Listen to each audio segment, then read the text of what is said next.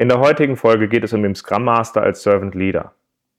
Es geht darum, was ein Servant Leader überhaupt ist, wie sich das unterscheidet von der klassischen Art, aus der Hierarchie zu führen, warum dies gerade wichtig ist, als Scrum Master, als Servant Leader zu handeln, dass ein guter Scrum Master dafür das Mandat vom Scrum-Team braucht, um als Servant Leader zu agieren, und es geht um konkrete Tipps, wie ihr euch im Scrum-Team, aber auch in der Organisation als Servant Leader etablieren könnt.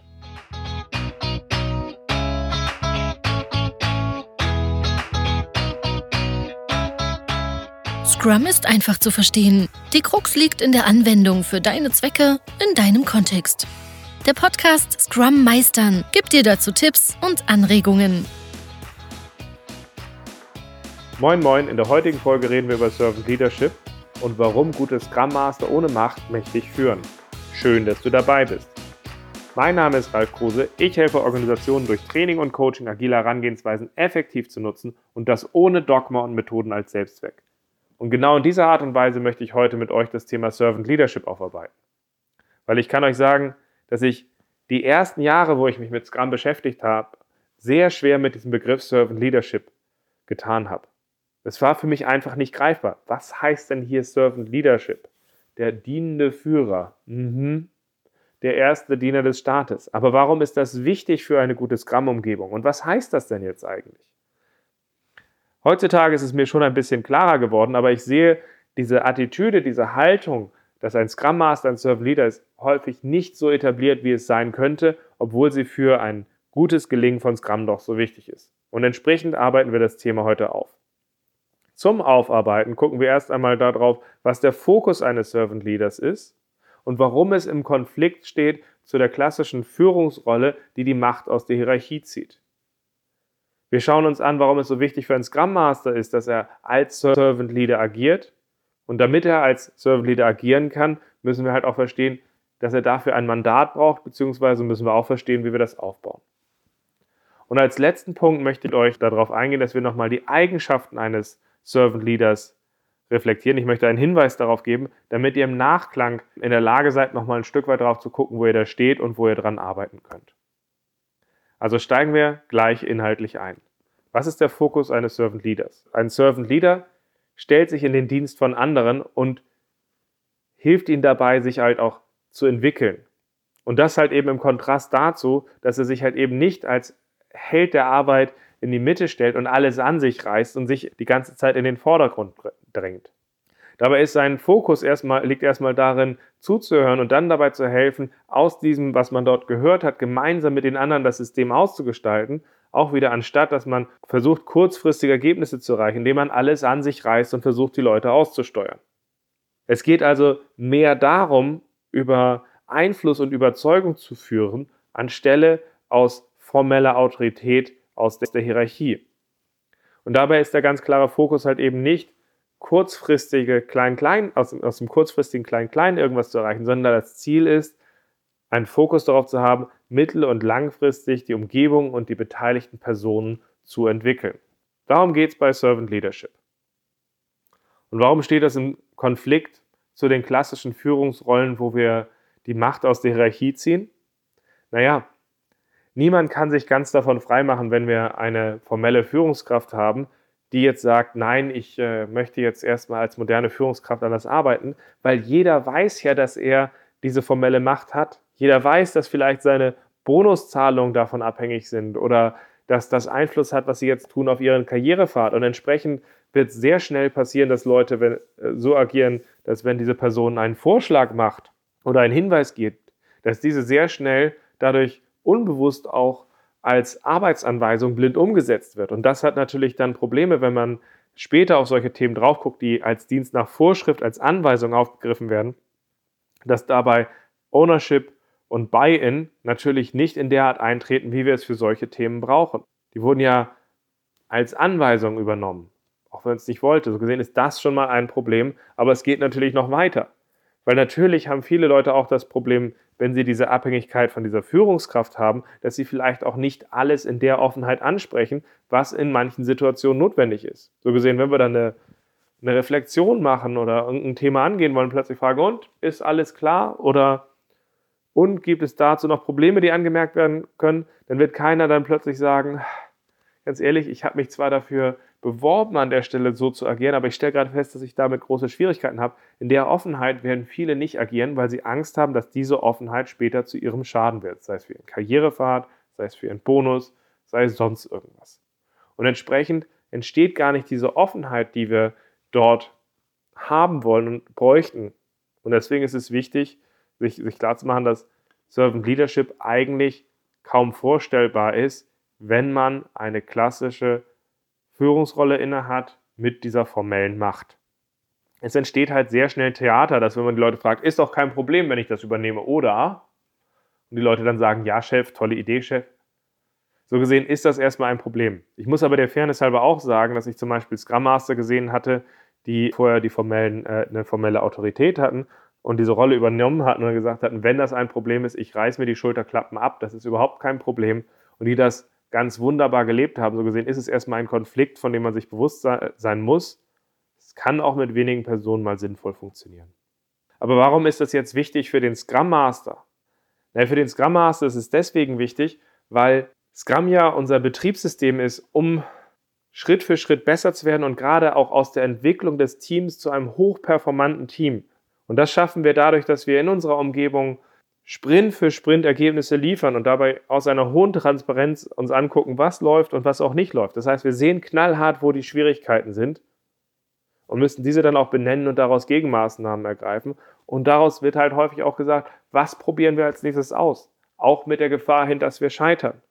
Und diese Offenheit, was nicht funktioniert, was schief gehen könnte, braucht halt sicherlich die Unterstützung einer modernen Führungskraft als Servant Leader. Allerdings kann es dabei halt eben auch schwierig sein, wenn eine alte Führungskraft diese Rolle einfach übernimmt und die Leute dann sagen, klar probiere ich hier Sachen aus und klar spreche ich das Ganze transparent offen an, wenn mein Bonus davon abhängt.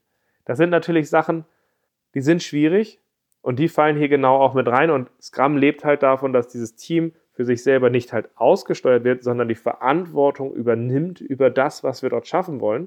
Und deswegen ist es so wichtig, dass nicht einer sagt, du da, du da und jetzt zack, zack, sondern dass sie diese Verantwortung übernehmen, dass sie diese Sachen ausfüllen.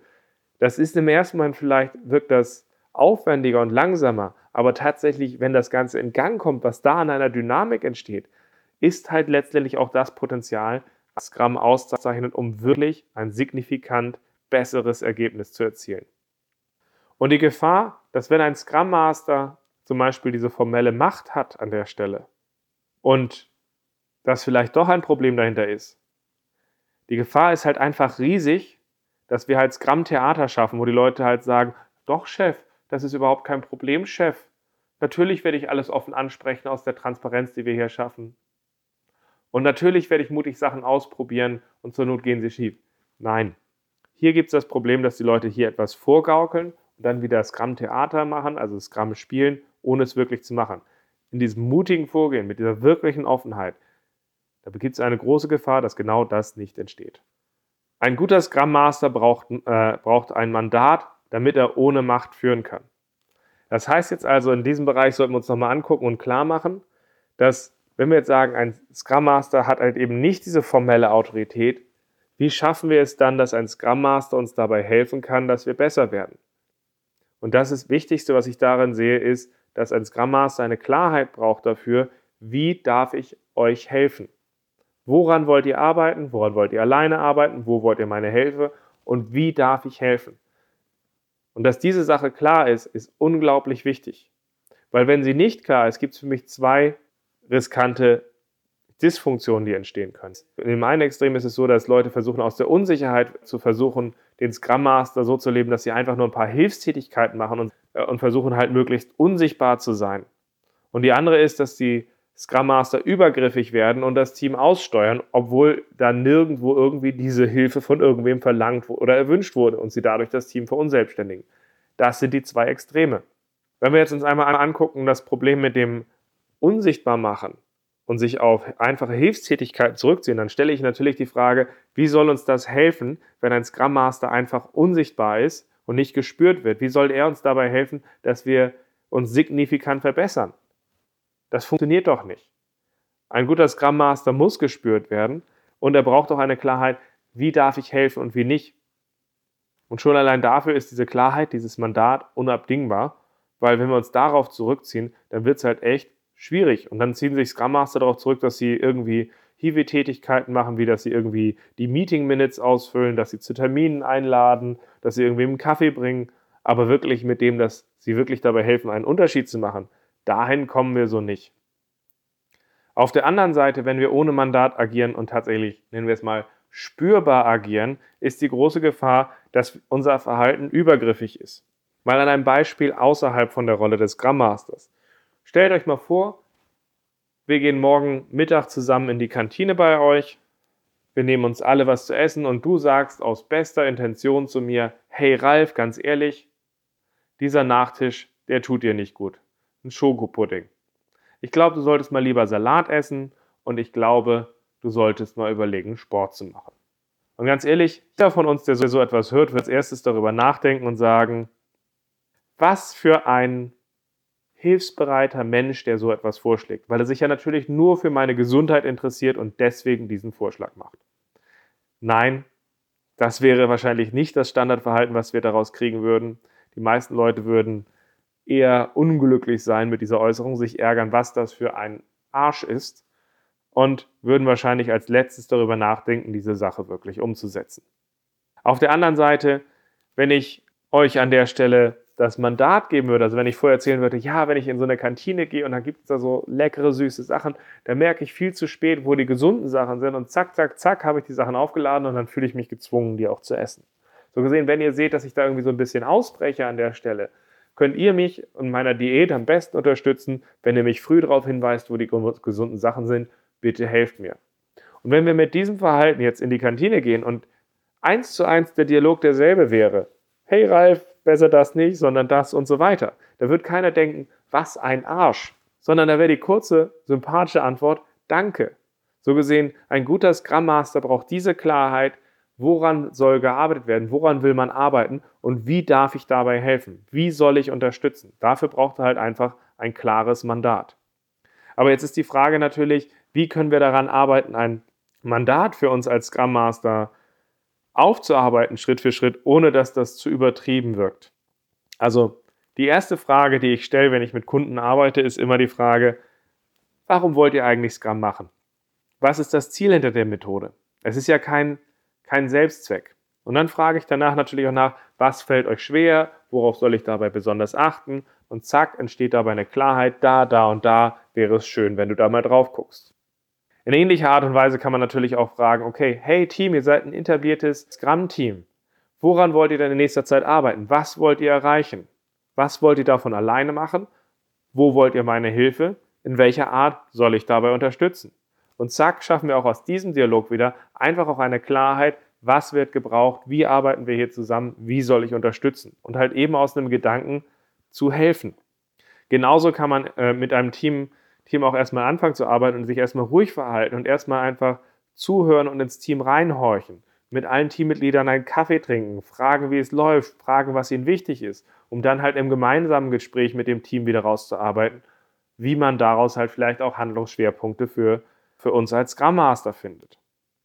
Wenn, das, wenn ein solches Gespräch übrigens in der inneren Sicht dazu führt, dass euch ein Team sagt, hey, wir sind super, wir müssen gar nichts ändern, dann weiche ich normalerweise aus und trinke einen Kaffee mit den Stakeholdern und versuche mit denen rauszufinden, was ist euch wichtig, wo wollen wir hier hin, um danach dann halt im Gespräch mit dem Team wiederum zu, darüber zu sprechen, sozusagen, hey, folgende drei Punkte habe ich wiederkehrend von den Stakeholdern drumherum gehört und ich wollte jetzt einfach mal rausfinden, wie schaut ihr auf diese Punkte und an welchen wollt ihr jetzt besonders arbeiten und wo wollt ihr da meine Unterstützung? Ich denke, ihr seht das Muster, dass mir dieser Punkt besonders wichtig ist, um daran zu arbeiten, mich als Scrum Master zu positionieren, zu etablieren.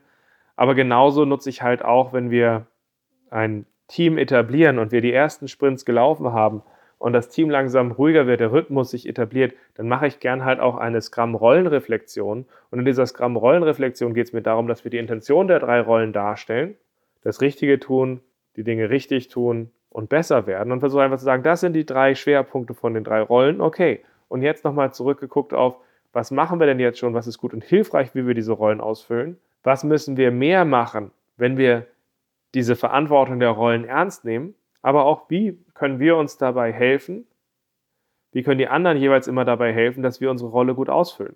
Und dieser Dialog wiederum ist wichtig, weil wenn wir das geschickt aufbauen an der Stelle und am Ende über den Scrum Master reden, kommen da ganz viele Punkte raus, wo die Leute sagen, da, da und da tun wir uns schwer, da bräuchten wir Unterstützung. Moment mal, wer ist denn nochmal dafür zuständig, uns in solchen Situationen unter- zu unterstützen? Ach ja, das war ja der Scrum Master. Okay, zack, schon wieder arbeiten wir daran, weiter an Klarheit, in, äh, weitere Klarheit in unsere Rolle zu kriegen.